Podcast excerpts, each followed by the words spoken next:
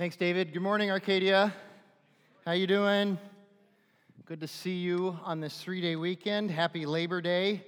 Um, these three-day weekends in Phoenix are always interesting. I, I, I do this every time. I call you guys the congregation of people that do not have a home up north. So, otherwise, you would probably be there. So, we're glad that you're here. And I also know that. Uh, on weekends like this, we end up with a lot of guests who are visiting family and stuff. So if this is your first time here, uh, we are uh, glad you're here. You're here at Redemption Church Arcadia.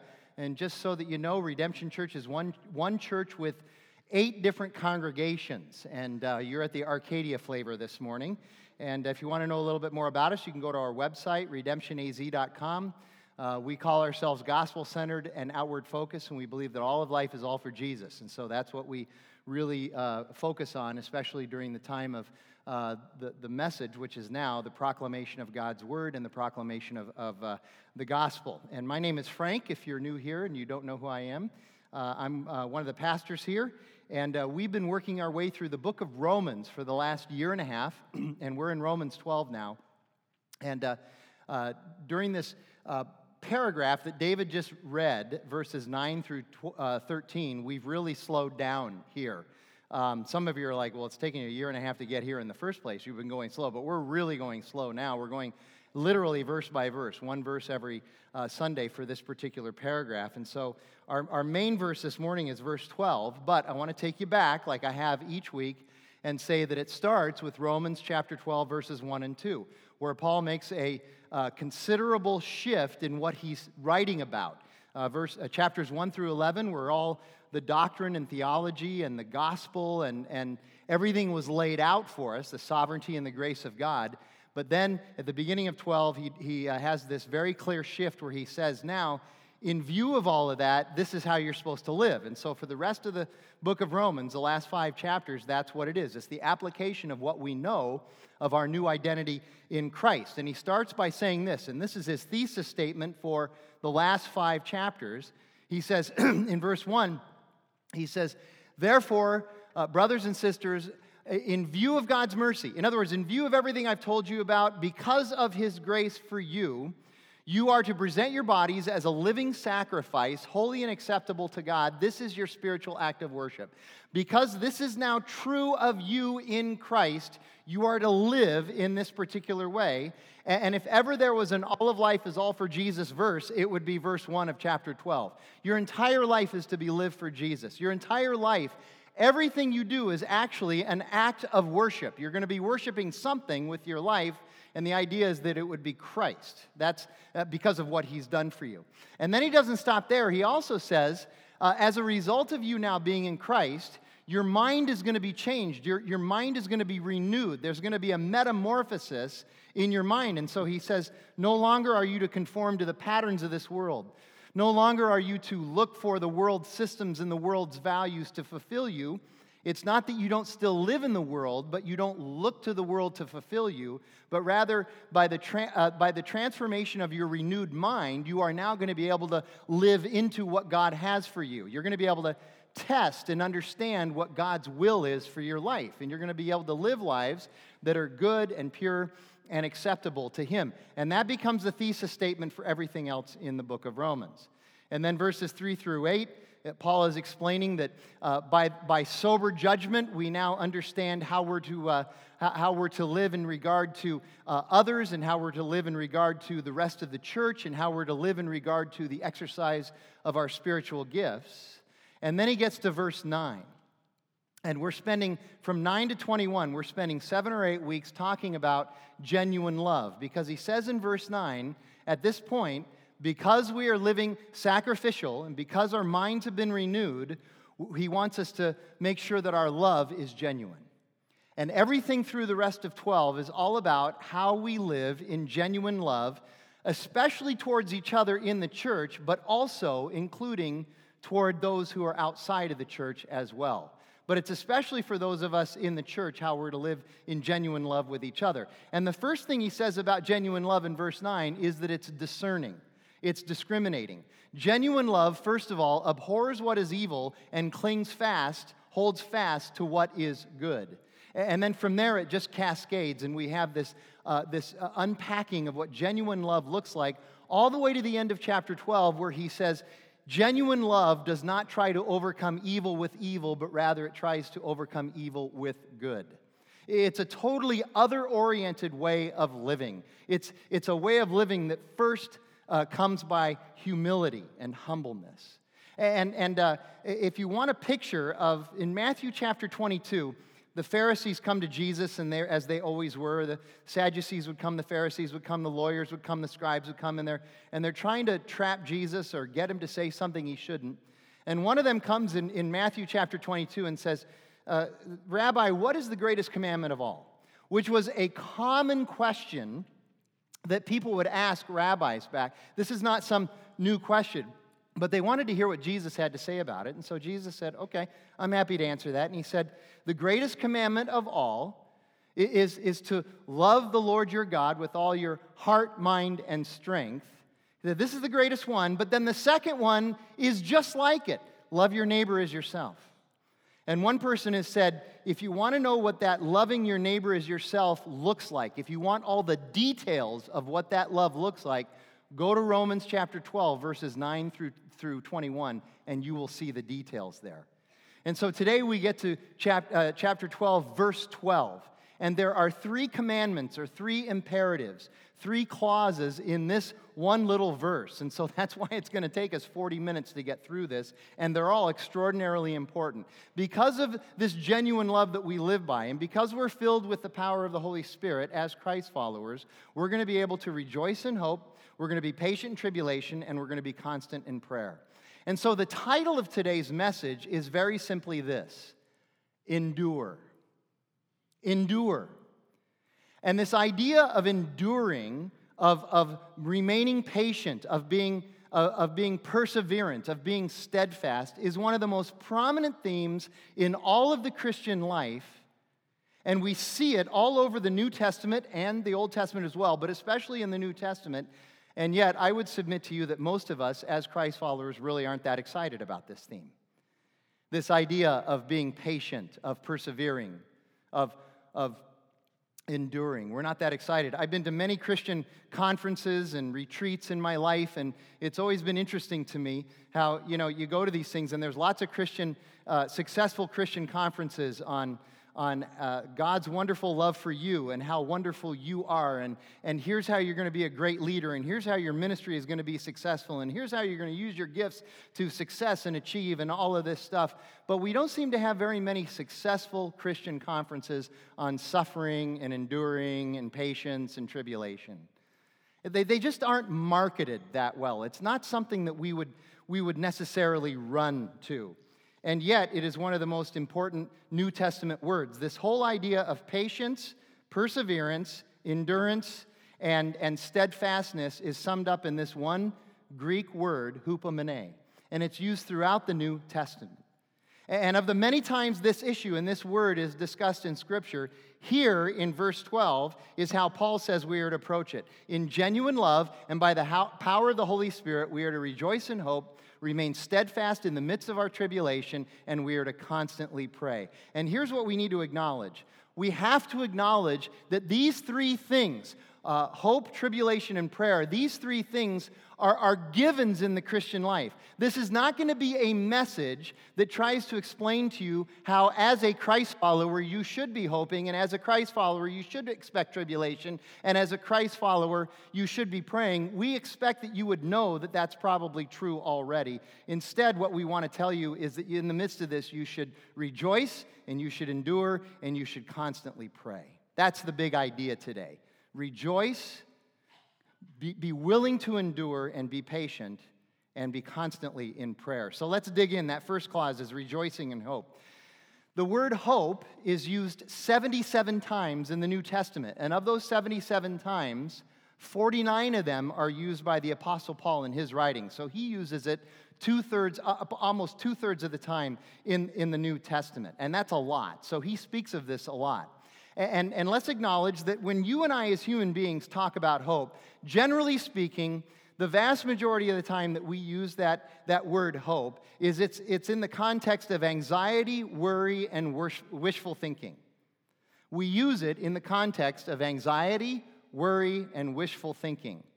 We, we hope that something will happen that we want to have happen, or we hope that something won't happen that we don't want to have happen. That's generally how we use it, and there's no assurance that what we hope for is going to come true. And that hope is always in the future, and we're not sure about it. Now, Paul uses this word 49 times, as I mentioned. The two most common ways that Paul uses this word are number one, he says, Your hope is in Jesus. Some form of him saying, like he does here in verse 12, that your hope is in Jesus. In other words, transcendent hope, eternal hope, assured hope of the finished work of Christ and the inheritance that you have in him. But there is a second way that he uses it fairly commonly, and that's when he says in his letters, at the end of his letter, he'll say, I hope I get to come and see you soon. And so, in that case, there's Paul actually using that very same word in the context of wishful thinking. I hope I get to come see you. I may not be able to. I don't know if I will be able to. I'm planning to come and see you, and I hope I can come see you, but I don't know for sure if I'm going to be able to come. So, those are two completely different ways that this word is used. And I want to make sure we're clear on this.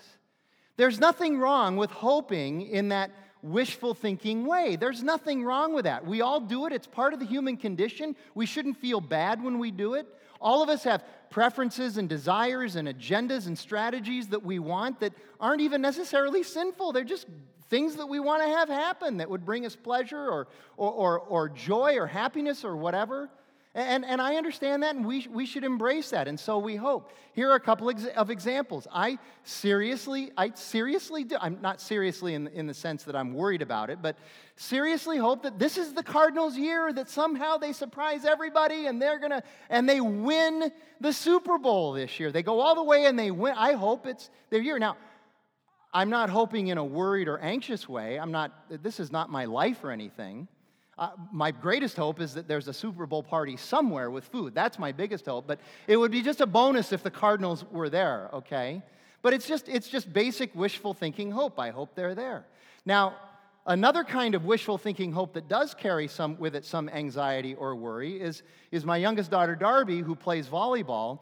And, and she's got a, a, a knee that's had some problems in the past. In fact, she's had one major surgery already three years ago on that knee. And so I'm constantly hoping and praying that her knee doesn't blow out as she plays volleyball. And there's a little bit more stress and anxiety with that one. That, that's a little bit more important personally to me. And so we all hope that way. We all have those hopes. But there is a depth and a difference when it comes to the hope that we have in Jesus, this eternal transcendent hope. And that hope is supposed to result in us living lives of rejoicing living lives filled with joy, which leads to the question well, why? Why would we rejoice? Well, Paul just outlines it for us throughout the New Testament. Uh, already in, in chapter 8, he says that we have hope, we live in hope with patience because of the inheritance that we share with Jesus. We're co heirs with Christ. So we have that hope. He also says in chapter 8 that we have hope because we're eventually going to be glorified, just like Jesus has been. And he says we live in hope because the Holy Spirit has already filled us today with his presence, and we can live by the power of the Holy Spirit.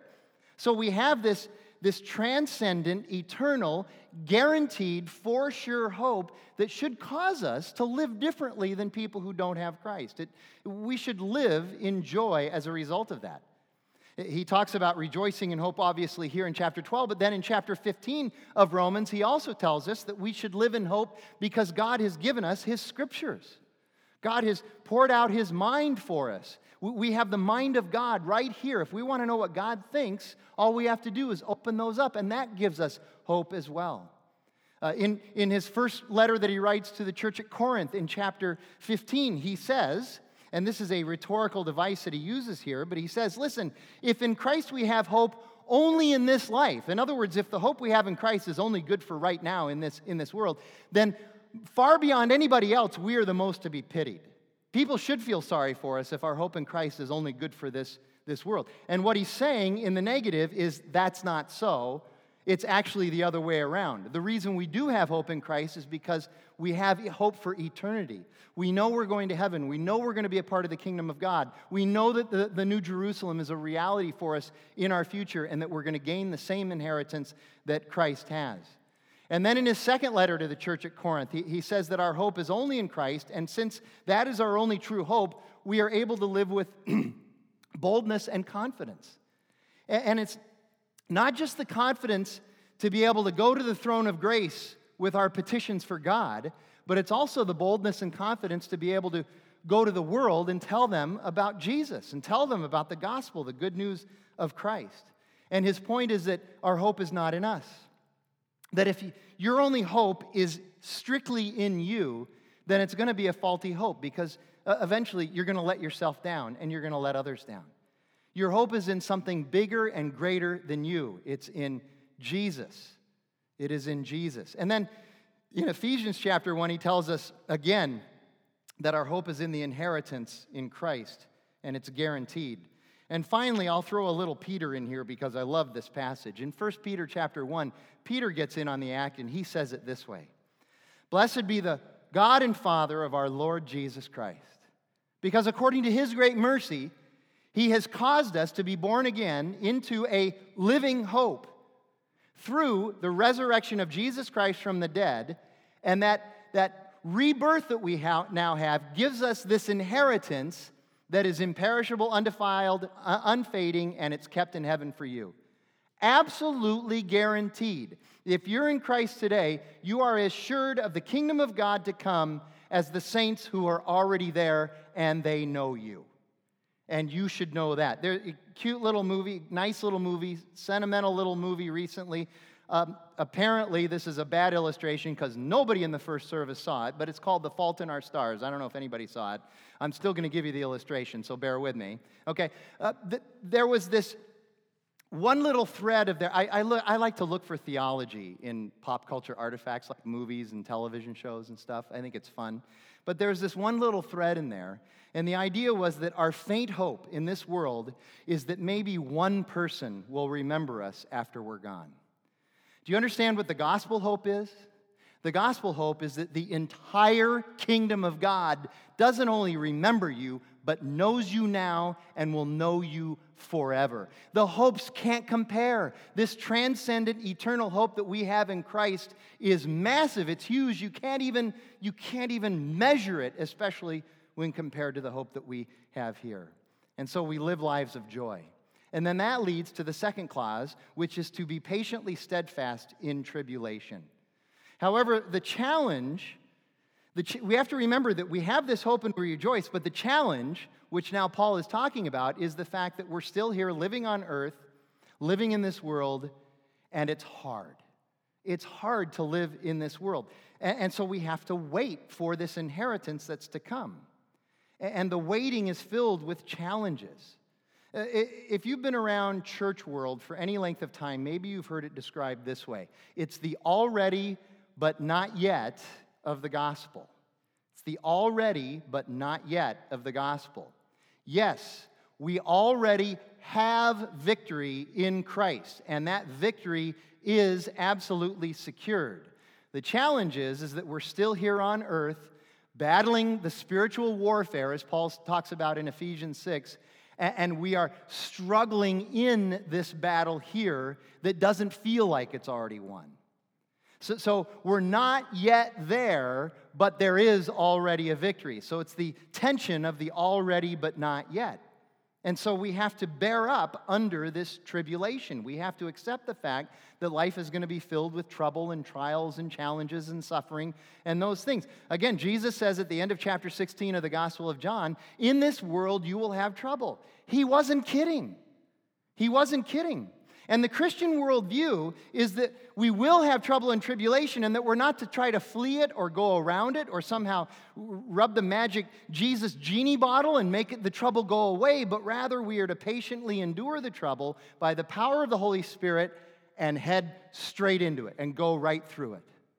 And the reason God calls us to do that in several places is because that's where we learn. That's where we begin to see our faith in action. That's where we begin to see God work. That's where we begin to grow up as Christians and mature. That's where we get stronger. That's where our spiritual lives get more elastic. We're more flexible. That, that's where we see God do these magnificent things. There's no way that God can show you his power if you run from trouble every time. The only way he can show you his power is, is, is by you going through it with his power. Uh, one, one friend of mine, Tom, he calls this spiritual aerobics. Many of you do aerobics, and you go because aerobics strengthens you and makes you more flexible physically. Well, this is the same kind of thing here. It's spiritual aerobics. You see, Christianity, the Christian faith, is not the reversal of the tribulation and suffering that we will uh, experience here, nor has Scripture ever said it was so. Scripture is honest with us about the trouble we're going to endure here, the trouble we're going to face here. And of course, the challenge is, is twofold for us. We, first of all, we just flat out live in a culture that believes that it's, that it's uh, uh, somehow a, a, a civil right that we would never have to suffer or go through anything hard. And so there's people constantly looking for ways to give us this life where there's no inconvenience, there's no trouble, there's no suffering, there's no pain, there's, and nothing bad ever happens to anybody. And even though that's, that's a ridiculous fantasy, people are still pursuing that. And then it's compounded by, occasionally, the pastor or the Bible teacher who comes along and starts teaching that that is what Scripture says, that, that the Christian faith will make all of your troubles go away. And that's just a lie. The Christian faith about, is not about your troubles going away, it's about giving you the power of Christ in the midst of those troubles because he has already overcome this world. That's what he says, Jesus says at the end of that verse in chapter 16. He says, In this world you'll have trouble, but take heart, be encouraged, be filled with my spirit because I have overcome this, this world. And it is the faith that allows us to learn and grow in the midst of the trials. It's James chapter 1. Consider it all joy, my beloved when you encounter trials of various kinds. That's what Scripture says. Scripture doesn't say, listen, these trials and tribulations are going to go away once you meet Jesus. But rather, James says, no, no, no. You are to rejoice when these trials and these tribulations in your life come. And, and notice he says, when they come, not if they come. He's assuming that they are coming. But then he gives us the why we are to rejoice. He says, because in the midst of that, you're going to have your faith tested. And as your faith is tested in the midst of that, you're going to see God work, and it's going to produce in you perseverance. And there's that same word again that we use in verse 12 of Romans 12. There it is in James chapter 1. It's the Greek word hupomene, which has been variously translated as patient, endure, persevere, and steadfast. It is a major New Testament theme that we are to remain steadfast in the midst of trials and tribulations. And if we want perseverance and patience, the one thing we're going to have to do is we're going to have to learn it by going through things that require patience and perseverance. I have never met anybody who doesn't want to be more patient and have more perseverance. The problem is, is that we want it without having to do anything for it. And God comes along and says, like contentment, it's something that you're going to learn through life's experiences and my power working in your life. It's something that you learn. It's not a spiritual gift, it's something that you acquire as you test your faith in this life. Uh, Andrew Solomon, in his book, uh, Far from the Tree, says this Everyone wants to get better, but no one wants to change.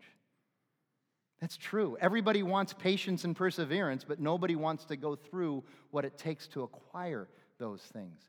And one of the interesting things about that word uh, tribulation in verse 12 of Romans 12 is that it literally means compression from all sides. That's what the word literally means, thlipsis, compression from all sides. You, you ever notice that when when, when life is hard, lots of challenges, lots of pain, lots of suffering, lots of tribulation, lots of trials, it just feels like life is closing in on you from all angles. And you're being compressed. And, and every little thing becomes magnified, and every little hurt becomes a bigger hurt, and every little trial and pressure becomes a, a bigger challenge in your life. And so, we humans naturally default in our sinfulness, we, we default to other things that we think we can use to cope with these trials or that could overcome these trials, these, this compression in our life. And so we lean into things like wealth and power and, and sex and comfort and success and pleasure and, and those things. And we take things that are actually very good, nothing wrong with those things, but we elevate them to the status of functional savior in our life or God or an idol and that's where things start going south. Those things, in and of themselves, are not bad, but when we elevate them to take God's place, that's when life really starts to go south. That's when you essentially become, for a lack of better illustration, you become Walter White. And I know some of you are like, I, I don't sell meth. Yes. But that show wasn't, uh, that, that show really wasn't about selling meth. Even Walter White's character said it. It was about success and power and money. He was using those things to try to fulfill him. And it's a beautiful picture of what happens when we elevate good things to God things and they become very bad things. There's a book that I mention at least every six months. You're probably sick of it by now, but I'm going to mention again. We even have a picture of it. Um, it's an older book, 1999, but the, the things that Greg Easterbrook, the author, found out are even more true today than they were in 1999. He's done some follow up research. The book is called The Progress Paradox How Life Gets Better While People Feel Worse.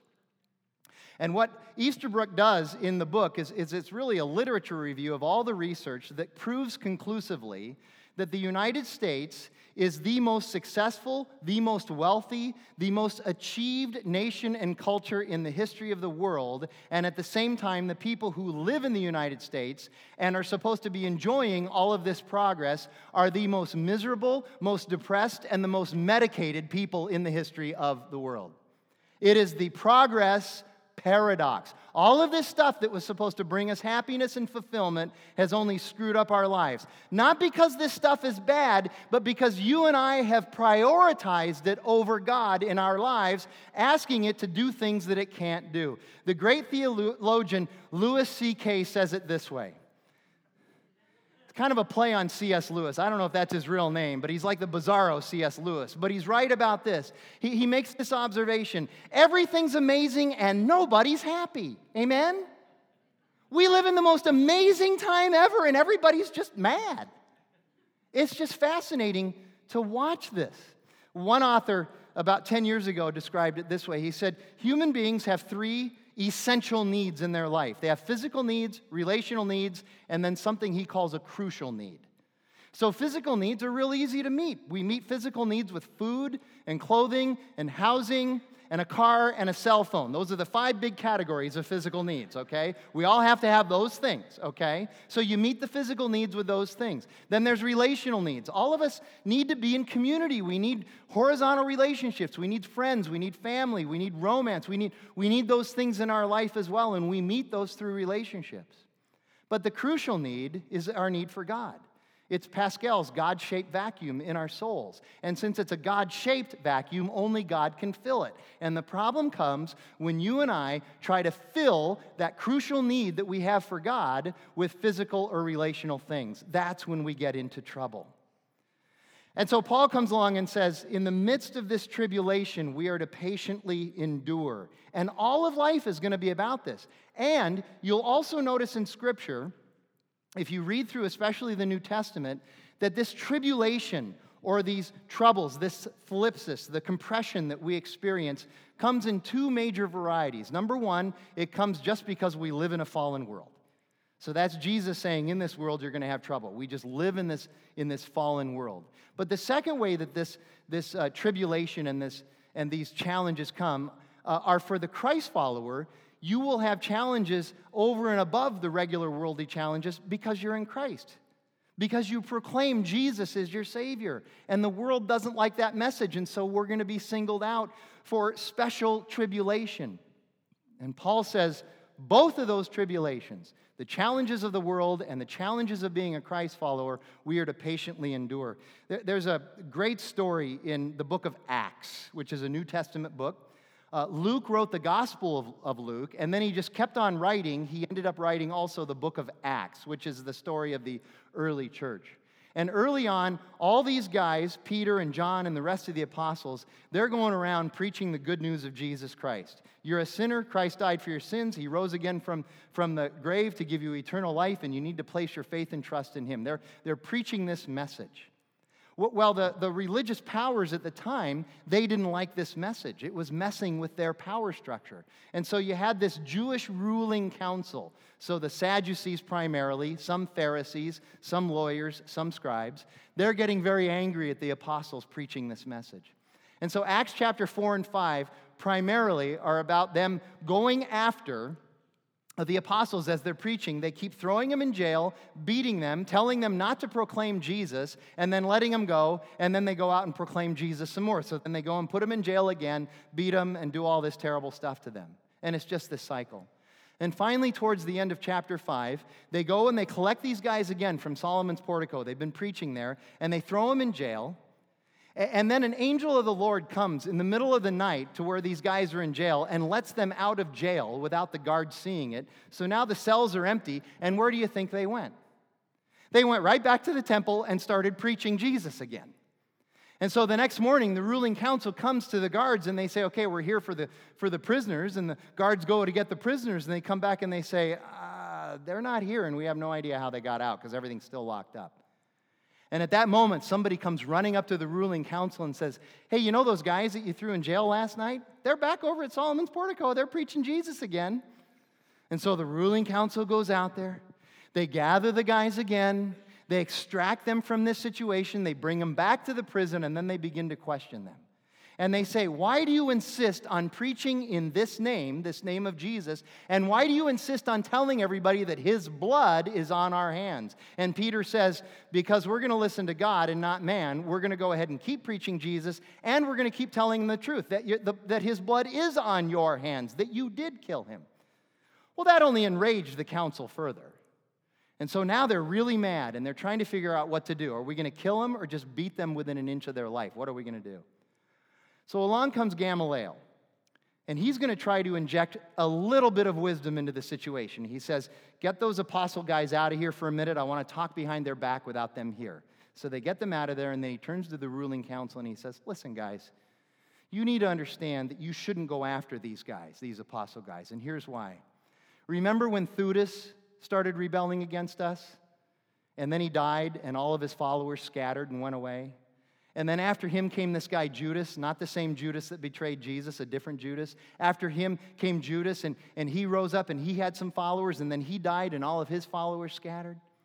He said, You need to understand what these guys, Peter and James and, and, and John, what these guys are doing, if it's not of God, it's going to die out of its own accord, and you won't have to do anything. But if it is of God, if God is in the middle of this, is, if this is all true, then it's going to happen whether you try to stop it or not, and you will find yourself opposing God in the midst of that. You can't win by opposing these guys, he told the council. And the council said, Okay, that sounds reasonable. So they called the apostles back in. They beat them again, said, Don't preach in the name of Jesus, quit doing this, and then they let them go what do you think they did? They went right out and started preaching in the name of Jesus again. They would not be detoured, they would not stop. And in the midst of that, after they got out that last time, after they suffered yet another beating, there's a line that says that they rejoiced. That same word we find in, in chapter 12. They rejoiced because they were counted as worthy to suffer for the name of Christ. We need to understand that this tribulation is inevitable, and even as it comes, we rejoice not because we like the circumstances, but because Christ is in us. His Holy Spirit is filling us. And so Paul says, by his power, patiently endure. And so we have this hope, and we also are called to patiently endure, which means, number three, we really need to be praying. Paul says that we need to be constant in prayer, praying constantly. In another book, uh, 1 Thessalonians chapter 5, Paul says that we need to pray without ceasing. I, I, just, it, I, how do you do that when you're driving? Aren't you supposed to close your eyes and bow your head? Probably not a safe thing. How do you do that when you eat? I, I don't understand. How do you pray without ceasing? Well, what Paul is really saying here is you need to let prayer be a dominant mannerism in your life. Prayer needs to be a way of life. It needs to be something that you naturally default to, like on your computer. It's just the default in your life. It's where you go whenever you're thinking about anything. You first take it to God. And that word constantly, that's, that's translated constantly, it's an interesting Greek word. It carries this picture. If you're in the military and a buddy of yours gets shot and he's injured, he's not dead, the idea of being constantly is that you are going to stay with that buddy of yours no matter what. No matter what happens around you, no matter who comes, no matter how bad the situation gets, you are going to, be, you are going to remain his constant companion. That's the picture. Here, here's a 21st century picture. How many of you have ever left the house without this? And you get to work or wherever it is, and you realize, I don't have my phone. That's a direct quote from me, okay? When that's happened, okay? This is our constant companion, amen? Okay, this is what prayer is supposed to be. Prayer is supposed to be our constant companion. Prayer is the lifeblood of the Christ follower who's living life in a world that is betraying you because of the nature of humanity. We have to pray. We have to be connected to the only pure and holy source that there is. It's God. William Barclay says it like this no relation to Charles. This is William Barclay, the Bible scholar. He says it like this No man should be surprised when life collapses if he insists on living it alone. No man or woman should ever be surprised when life collapses if you insist on living it under your own power. There's no way that we can be rejoicing in hope and enduring in tribulation if prayer isn't a constant companion. There's no way that we can live a life without prayer because it means living a life without God. And I wanted to find that word collapse. A lot of people look at that word collapse and they think, so that means that if we constantly prayer, pray, all of our circumstances around us will never collapse and everything will be fine, right? No! He's talking about you won't collapse. You won't collapse emotionally. You won't collapse spiritually. You ever met that Christ follower who just their life is just going downhill in every which way, and for some reason they just still have this hope of Christ. They're, they're still calm in the midst of that storm. That's what he means by collapse. He means everything can come, collapse around you, but you won't collapse because you have the power of God with you. And I'm sure you see how all these these three things have to be related and why Paul groups them together in this verse. If we're rejoicing in hope, it's going to help us to endure and it's going to lead us to pray. And if we're enduring patiently in our tribulation, it's because we live a life rejoicing in the hope of Christ and constantly praying. And if we're constantly praying, it's going to help us to rejoice and to endure. These three things are inextricably linked. And so I want to close with a couple of quick questions that I think are good questions. Here's the first one How are then these three things manifestations of genuine love that Paul says in, in verse 9? Well, we have to understand that if you're a person who's rejoicing in the hope of Christ, patiently enduring the trials and tribulations of life, and constantly praying, you are a person who is living your life focused not on yourself, but on everyone else and God. That is a, that is a basic characteristic of living a life that's rejoicing in hope, uh, enduring under pressure, and constantly praying. And that's the same thing that genuine love is. Genuine, biblical, Christ like love is love that is other oriented. It's oriented on other people and it's oriented on God, not on the self. Genuine love, therefore, is humble. Genuine love starts from a position of humility. Paul says it in Philippians chapter 2. Do nothing out of selfish ambition or vain conceit, but in humility consider everyone else more important than you. Look not only to your own interests, but also to the interests of others, and have the same mind in you that was in Christ Jesus. A mind that was submitted to the other, a mind that was submitted to something greater than self. So, even in the midst of our troubles, we are praying and rejoicing and looking how we can still love and still serve others. And remember, love is patient. Love is constantly praying for others, and love bears the challenges of all relationships. And if you're looking for an example, Jesus shows us the, the, the example of this genuine love over and over and over. Jesus abhorred what was evil. He held fast to what was good. Jesus showed honor. I said a couple weeks ago, there's never been a greater act in the history of the world of somebody showing honor to others than Jesus going to the cross on our behalf. Jesus was zealous and he was fervent. I said last week, if you ask Jesus why he went to the cross, he would say two things because I love you and because I had to. He was diligent and he was passionate, both. And he lived a life that rejoiced and endured and prayed. That was his life. And what's really funny is, is those things the rejoicing, the enduring, and the praying, and the, and, the, and the loving those things just got taken up a notch on his way to the cross. On his way to our redemption, those things got even bigger in his life. On his way to the great transaction where he traded his righteousness for our sin, and we became righteous in him. Death is at the center of love. We need to understand that. Death is at the center of love. That's what genuine love is. And when we rejoice in hope, we recognize that it is the death of Christ and the resurrection that, that we're rejoicing in. And when we patiently endure, we recognize that, that Jesus patiently endured something greater, far greater than you and I will ever have to go through. And that when we pray constantly, we're dying to our own wisdom and our own counsel, and we're coming alive to God's counsel in our lives. Death is at the center of love. And lastly, I know some of you would say, rightly, okay, so Jesus was a good example, but how does he empower us to do this? Well, there's a number of places we could go, but since I only have two minutes left, I'm going to go to one place. And this is where you can get started. And you can talk about this in your RCs as a good discussion question moving forward. But how does Jesus empower us? Romans chapter 12, verses 1 and 2. The author writes this Therefore, since you and I are surrounded by such a great cloud of witnesses, let us also lay aside every weight, every sin which clings so closely to us and let us run with endurance. There's that word, hupomene. Let us run with hupomene, the race that is set before us, looking to Jesus.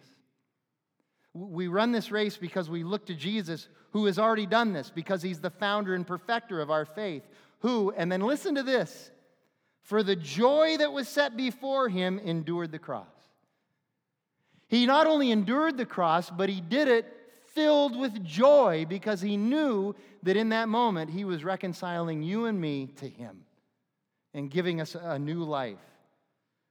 For the joy that was set before him endured the cross, despising the shame, and is seated at the right hand of the throne of God. And so, as Christians, because this has happened, because Jesus takes the power that he had in going to the cross and gives it to us by the indwelling of the Holy Spirit. We can live rejoicing in hope. We can live patiently enduring. We can live praying constantly. We can live lives that are not easily distracted because we, our focus is on Jesus. We can live lives where we're not easily made anxious because our hope is in the cross. We are not cowering in a spirit of fear, but we are digging in with steadfast perseverance. That's how we can live. God, we, uh, we just ask you to make this